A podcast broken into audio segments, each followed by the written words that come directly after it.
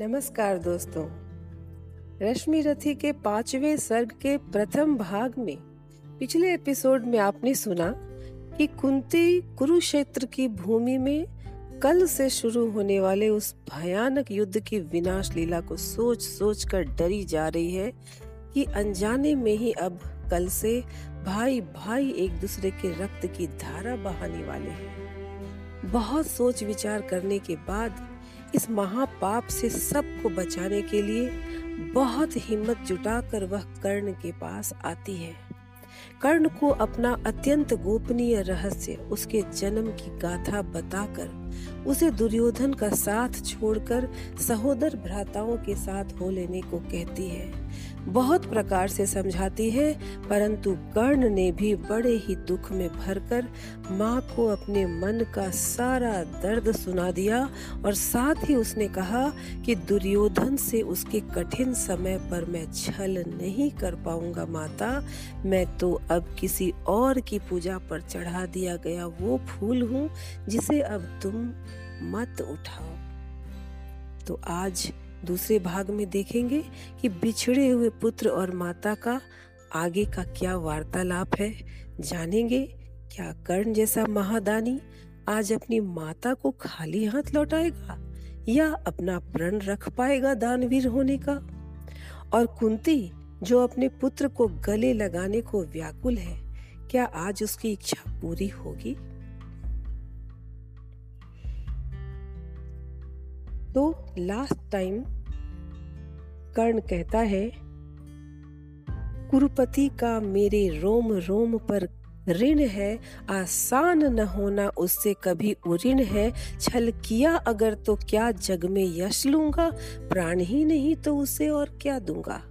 हो चुका धर्म के ऊपर न्योछा वर हूँ। मैं चढ़ा हुआ नैवेद्य देवता पर हूँ। अर्पित प्रसून के लिए नयो ललचाओ। पूजा की वेदी पर मत हाथ बढ़ाओ। राधे, मौन हो रहा व्यथा निज कह के आँखों से झरने लगे अश्रु बह बह के कुंती के मुख में वृथा ही जी भेलती थी, कहने को कोई बात नहीं मिलती थी। अंबर पर मोती गुथे चिकुर फैलाकर, अंजन उंडेल सारे जग को नहलाकर, साड़ी में टाके हुए अनंत सितारे, थी घूम रही थी तिमिरांचल निशा पसारे। कहने का मतलब कि रात्रि हो चुकी थी। थी दिशा स्तब्ध, नीरव समस्त अगजग था। कुंजों में अब बोलता न कोई खग था। झिल्ली अपना स्वर कभी कभी भरती थी। जल में जब तब मछली छप छप करती थी। इस सन्नाटे में दो जन सरित किनारे थे खड़े शिलावत मूक भाग्य के मारे। था सिसक रहा राधेय सोच यह मन में, क्यों उबल पड़ा असमय विष कुटिल वचन में। अर्थात कर्ण पछता रहा था अपनी माता से इस प्रकार के कड़वे वचन कहने के बाद। क्या कहे और क्या नहीं, सोच नहीं पाती थी। कुंती भी कुत्सा से दीन मरी जाती थी। आखिर समेत निज मन को कहा प्रथाने, आई न वेदी पर का मैं फूल उठाने। पर के प्रसून को नहीं नहीं पर धन को। थी खोज रही मैं तो अपने ही तन को। पर समझ गई वह मुझको नहीं मिलेगा। बिछुड़ी डाली पर कुसुम न आन खिलेगा। तब जाती हूँ। क्या और सकूँगी कर मैं? दूँगी क्या आगे भला और उत्तर मैं? जो किया दोष जीवन भर का दारुण रहकर, मेटूँगी क्षण में उसे बात क्या कहकर? बेटा, सचमुच ही बड़ी पापिनी हूँ मैं। मानवी रूप में विकटनी हूँ मैं। मुझसी प्रदंड अघमयी कुटिल हत्यारी, धरती पर होगी कौन दूसरी नारी? तब भी मैंने ताड़ना सुनी जो तुझसे मेरा मन पाता वही रहा है मुझसे। यश ओढ़ जगत को तो छलती आई हूँ, पर सदा हृदय तल में जलती आई हूँ। अब भी मन पर है खींची अग्नि की रेखा। त्यागते समय मैंने जब तुमको देखा पेटिका बीच में डाल रही थी तुझको टुक टुक तू कैसे ताक रहा था मुझको? वह टुकुर टुकुर कातर अवलोकन तेरा और शिला भूत सर्पिणी सदृश मन मेरा। ये दोनों ही सालते रहे हैं मुझको। रे कर्ण, सुनाऊं व्यथा कहाँ तक तुझको? लज्जित होकर तू वृथा वत्स रोता है। निर्घोष सत्य का कब कोमल होता है? धिक्कार नहीं तो मैं और क्या सुनूँगी? काटे बोए थे तो कैसे कुसुम चुनूँगी? धिक्कार, ग्लानी, कुत्सा, पछतावे को ही लेकर तो बीता है जीवन निर्मोही। थे अमित बार अरमान हृदय में जागे, धर दूँ उतार अंतर में तेरे आगे। पर कदम उठा पाई नगलानी में भरकर, सामने न हो पाई कुत्सा से डरकर। लेकिन जब कुरुकुल पर विनाश छाया है, आखिरी घड़ी ले प्रलय निकट आया है तब किसी तरह हिम्मत समेट कर सारी, आई मैं तेरे पास भाग्य की मारी। सोचा कि आज भी अगर चूक जाऊँगी, भीषण अनर्थ फिर रोक नहीं पाऊँगी। इसीलिए शक्तियाँ मन की सभी संजोकर, सब कुछ सहने के लिए समुद्यत होकर, आई थी मैं गोपन रहस्य बतलाने, सोदर वध के पातक से तुझे बचाने। सो बता दिया, बेटा, किस माँ का तू है? तेरे तन में किस कुल का दिव्य लहू है? अब तू स्वतंत्र है। जो चाहे वह कर तू, जा भूल द्वेष अथवा अनुजों से लड़ तू। कड़ गई कलक जो कसक रही थी मन में हाँ एक ललक रह गई छिन्न जीवन में। थे मिले लाल छह छह परवाम विधाता, रह गई सदा पाँच ही सुतों की माता। अभिलाष लिए तो बहुत बड़ी आई थी, पर आस नहीं अपने बल की लाई थी। था एक भरोसा यही कि तू दानी है, अपनी अमोघ करुणा का अभिमानी है। थी विदित वत्स, तेरी यह कीर्ति निराली। लौटता न कोई कभी द्वार से खाली। पर मैं अभागिनी ही अंचल फैलाकर जा रही रिक्त बेटे से भीख न पाकर, फिर भी तू जीता रहे न अपयश जाने, संसार किसी दिन तुझे पुत्र पहचाने। अब आ, क्षण भर मैं तुझे अंक में भर लूँ। आखिरी बार तेरा आलिंगन कर लूँ। ममता जमकर हो गई शिला जो मन में, जो शीर फूट कर सूख गया था तन में। वह लहर रहा है, फिर उर्मे आज उमड़कर, वह रहा हृदय के कूल किनारे भरकर। कुरुकुल की रानी नहीं, कुमारी नारी, वह दीनहीन असहाय ग्लानी की मारी, सिर उठा आज प्राणों में झाँक रही है, तुझ पर ममता के चुंबन आक रही है। इस आत्मदाह पीड़िता विषन्न कली को, मुझमें भुज खोले हुए दग्ध रमणी को, छाती से सुत को लगा तनि रोने दे, जीवन में पहली बार धन्य होने दे। माँ ने बढ़कर जैसे ही कंठ लगाया, हो उठी कंटकित पुलक कर्ण की काया। संजीवनी सी छू गई चीज़ कुछ तन में, बह चला स्निग्ध प्रश्रवण कहीं से मन में। पहली वर्षा में मही भीगती जैसे, भींगता रहा कुछ काल कर्ण भी वैसे। फिर कंठ छोड़ बोला चरणों में आकर, मैं धन्य हुआ बिछड़ी गोद को पाकर। पर हाय, स्वत्व मेरा न समय पर लाई, माता सचमुच तुम बड़ी देर से आई। अतएव न्यास अंचल का ले न सकूँगा, पर तुम्हें रिक्त जाने भी न दे सकूँगा, कि पूर्ण सभी की सभी तरह अभिलाषा, जाने तू कैसे लेकर तुमको निराशा? लेकिन पढ़ता हूँ पाओ जननी हट त्यागो, बनकर कठोर मुझसे मुझको मत मांगो, केवल निमित्त संगर का दुर्योधन है। सच पूछो तो यह कर्ण पार्थ कारण है। छीनो सुयोग लोग मत मुझे अंक में लेकर यश मुकुट मान कुल जाति प्रतिष्ठा देकर। विष तरह तरह का हंस कर पीता आया, बस एक ध्येय के हित में जीता आया, कर विजित पार्थ को कभी कीर्ति पाऊँगा, अप्रतिम वीर वसुधा पर कहलाऊँगा। आ गई घड़ी वह प्रण पूरा करने की खुल कर रण में मारने और मरने की। इस समय नहीं मुझमें शैथिल्य भरो तुम, जीवन व्रत से मत मुझको विमुख करो तुम। अर्जुन से लड़ना छोड़ कीर्ति क्या लूँगा?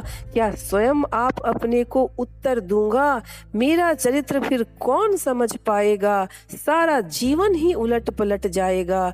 तुम दान दान रट रही, किंतु क्यों माता? पुत्र ही सदा रहेगा जगत में दाता। दुनिया तो उससे सदा सभी कुछ लेगी, पर क्या माता भी उसे नहीं कुछ देगी? मैं एक कर्ण अतैव मांग लेता हूँ, बदले में तुझको चार कर्ण देता हूँ। छोड़ूँगा मैं तो कभी नहीं अर्जुन को, तोड़ूँगा कैसे स्वयं पुरातन प्रण को? पर अन्य पांडवों पर मैं कृपा करूँगा, पाकर भी उनका जीवन नहीं हरूँगा। अब जाओ हर्षित हृदय सोच यह मन में, पालूँगा जो कुछ कहा उसे मैं रण में। कुंती बोली, रे हठी, दिया क्या तूने? निज को लेकर ले नहीं लिया क्या तूने? बनने आई थी छह पुत्रों की माता, रह गया वाम का पर वाम ही विधाता। पाकर न एक को और एक को खोकर, मैं चली चार पुत्रों की माता होकर। कह उठा कर्ण छह और चार को भूलो, माता यह निश्चय मान मोद में फूलो। जीते जो भी यह समर झेल दुख भारी, लेकिन होगी माँ अंतिम विजय तुम्हारी। रण में कट मर कर जो भी हानि सहेंगे, पाँच के पाँच ही पांडव किंतु रहेंगे। कुरुपति न जीत कर निकला अगर समर से, या मिली वीर गति मुझे पार्थ के कर से, तुम इसी तरह गोदी की धनी रहोगी, पुत्रनी पाँच पुत्रों की बनी रहोगी। पर कहीं काल का कोप पार्थ पर बीता, और मरा वह दुर्योधन ने रण जीता। मैं एक खेल फिर जग को दिखलाऊँगा, जय छोड़ तुम्हारे पास चला आऊँगा। जग में जो भी निर्दलित प्रताड़ित जन है, जो भी निहीन है, निंदित है, निर्धन है, यह कर्ण उन्हीं का सखा बंधु सहचर है। विधि के विरुद्ध ही उसका रहा समर है। सच है कि पांडवों को न राज्य का सुख है, पर केशव जिनके साथ उन्हें क्या दुख है। उनसे बढ़कर मैं क्या उपकार करूँगा? है कौन त्रास केवल मैं जिसे हरूँगा? हाँ अगर पांडवों की न चली इस रण में, वे हुए हतप्रभ किसी तरह जीवन में, राधे न कुरुपति का सहजेता होगा, वह पुनः निस्व दलितों का नेता होगा। है, अभी उदय का लग्न सुंदर दृश्य है। सब और पांडु पुत्रों की कीर्ति प्रखर है। अनुकूल ज्योति की घड़ी न मेरी होगी। मैं आऊँगा जब रात अंधेरी होगी। यशमान प्रतिष्ठा मुकुट नहीं लेने को, आऊँगा कुल को अभय दान देने को। परिभव प्रदाह भ्रम भय हरने आऊँगा। दुख में अनुजों को भुज भरने आऊँगा। भीषण विपत्ति में उन्हें जननी अपनाकर बांटने दुख आऊँगा हृदय लगाकर तम में नवीन आभा भरने जाऊँगा, किस्मत को फिर ताज़ा करने आऊँगा। पर नहीं कृष्ण के कर की छाह जहाँ है, रक्षिका स्वयं अच्युत की बाह जहाँ है, उस भाग्यवान का भाग्य छार क्यों होगा? सामने किसी दिन अंधकार क्यों होगा? मैं देख रहा हूँ कुरुक्षेत्र के रण को, नाचते हुए मनुजों पर महामरण को। शोणित से सारी मही क्लिन्न लथपथ है, जा रहा रहा किंतु निर्बाध पार्थ का रथ है। है काट रहे हरि आप तिमिर की कारा। अर्जुन के हित बह रही उलट कर धारा। शत पाश व्यर्थ रिपु का दल फैलाता है।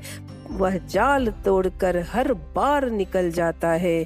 मैं देख रहा हूँ जननी की कल क्या होगा, इस महासमर का अंतिम फल क्या होगा, लेकिन तब भी मन तनिक न घबराता है, उत्साह और दुगुना बढ़ जाता है। बज चुका काल का पटह भयानक क्षण है, दे रहा निमंत्रण सबको महामरण है। छाती के पूरे पुरुष प्रलय झेलेंगे। झंझा की उल्टी लटे खींच खेलेंगे। कुछ भी न बचेगा शेष अंत में जाकर। विजयी होगा संतुष्ट तत्व क्या पाकर। कौरव विहीन कौरव विलीन जिस पथ पर हो जाएँगे पांडव क्या उससे भिन्न राह पाएँगे? है एक पंथ कोई जीते या हारे, खुद मरे या कि बढ़कर दुश्मन को मारे। एक ही देश दोनों को जाना होगा, बचने का कोई नहीं बहाना होगा। निस्सार द्रोह की क्रिया व्यर्थ यह रण है। खोखला हमारा और पार्थ का प्रण है। फिर भी जाने किस लिए न हम रुकते हैं? चाहता जिधर को काल उधर ही झुकते हैं। जीवन सरिता की बड़ी अनोखी गति है। कुछ समझ नहीं पाती मानव की मति है। बहती प्रचंडता से सबको अपनाकर सहसा खो जाती महासिंधु को पाकर। फिर लहर, धार बुद्ध बुद्ध की नहीं निशानी, सब की रह जाती केवल एक कहानी। सब मिल हो जाते विलय एक ही जल में, मूर्तियाँ पिघल जाती धातु तरल में। सो इसी पुण्य भू कुरुक्षेत्र में कल से लहरें हो एकाकार मिलेंगी जल से। मूर्तियाँ खूब आपस में टकराएँगी, तारल्य बीच फिर गलकर खो जाएँगी। आपस में हो हम खरे या कि हो खोटे, पर काल बलि के लिए सभी हैं छोटे। छोटे होकर काल से सब साथ मरेंगे, शत्रुता न जाने कहाँ समेत धरेंगे। लेकिन चिंता यह वृथा बात जाने दो, जैसा भी हो कल का प्रभाव आने दो। दिखती किसी भी तरफ़ न उजियाली है, सत्य ही आज की रात बड़ी काली है। चंद्रमा, सूर्य तम में जब छिप जाते हैं, किरणों के अन्वेषी जब अकुलाते हैं, तब धूम केतु बस इसी तरह आता है, रोशनी जरा सी मरघट में फैलाता है। हो रहा मौन राधे चरण को छूकर, दो बिंदु अश्रु के गिरे दृगों से चूकर बेटे का मस्तक सूंघ बड़े ही दुख से कुंती लौटी कुछ कहे बिना ही मुख से। तो इस प्रकार हमने आज देखा कि माता और पुत्र का मिलन तो अवश्य होता है, परंतु कर्ण उनका साथ देने को तैयार नहीं होता है। हाँ उसने कुंती को यह वचन ज़रूर दिया कि अर्जुन को छोड़कर बाकी चारों पांडवों को वह सामने पाकर भी उनका वध नहीं करेगा। और युद्ध के आखिर में या तो कर्ण कर्ण या अर्जुन में से सिर्फ़ एक ही जीवित बचेगा। इसलिए माता, तुम पाँच पुत्रों की माँ हमेशा रहोगी। छह की माँ होकर भी कभी भी छह को एक साथ नहीं पाओगी। नियति की इस क्रूरता पर दोनों रोते हुए मौन रह जाते हैं। तो अगले हफ़्ते छठे सर्ग के लिए दिल थाम कर रहिए दोस्तों, देखें अब आगे इस महाभारत के महासमर में क्या होता है? धन्यवाद।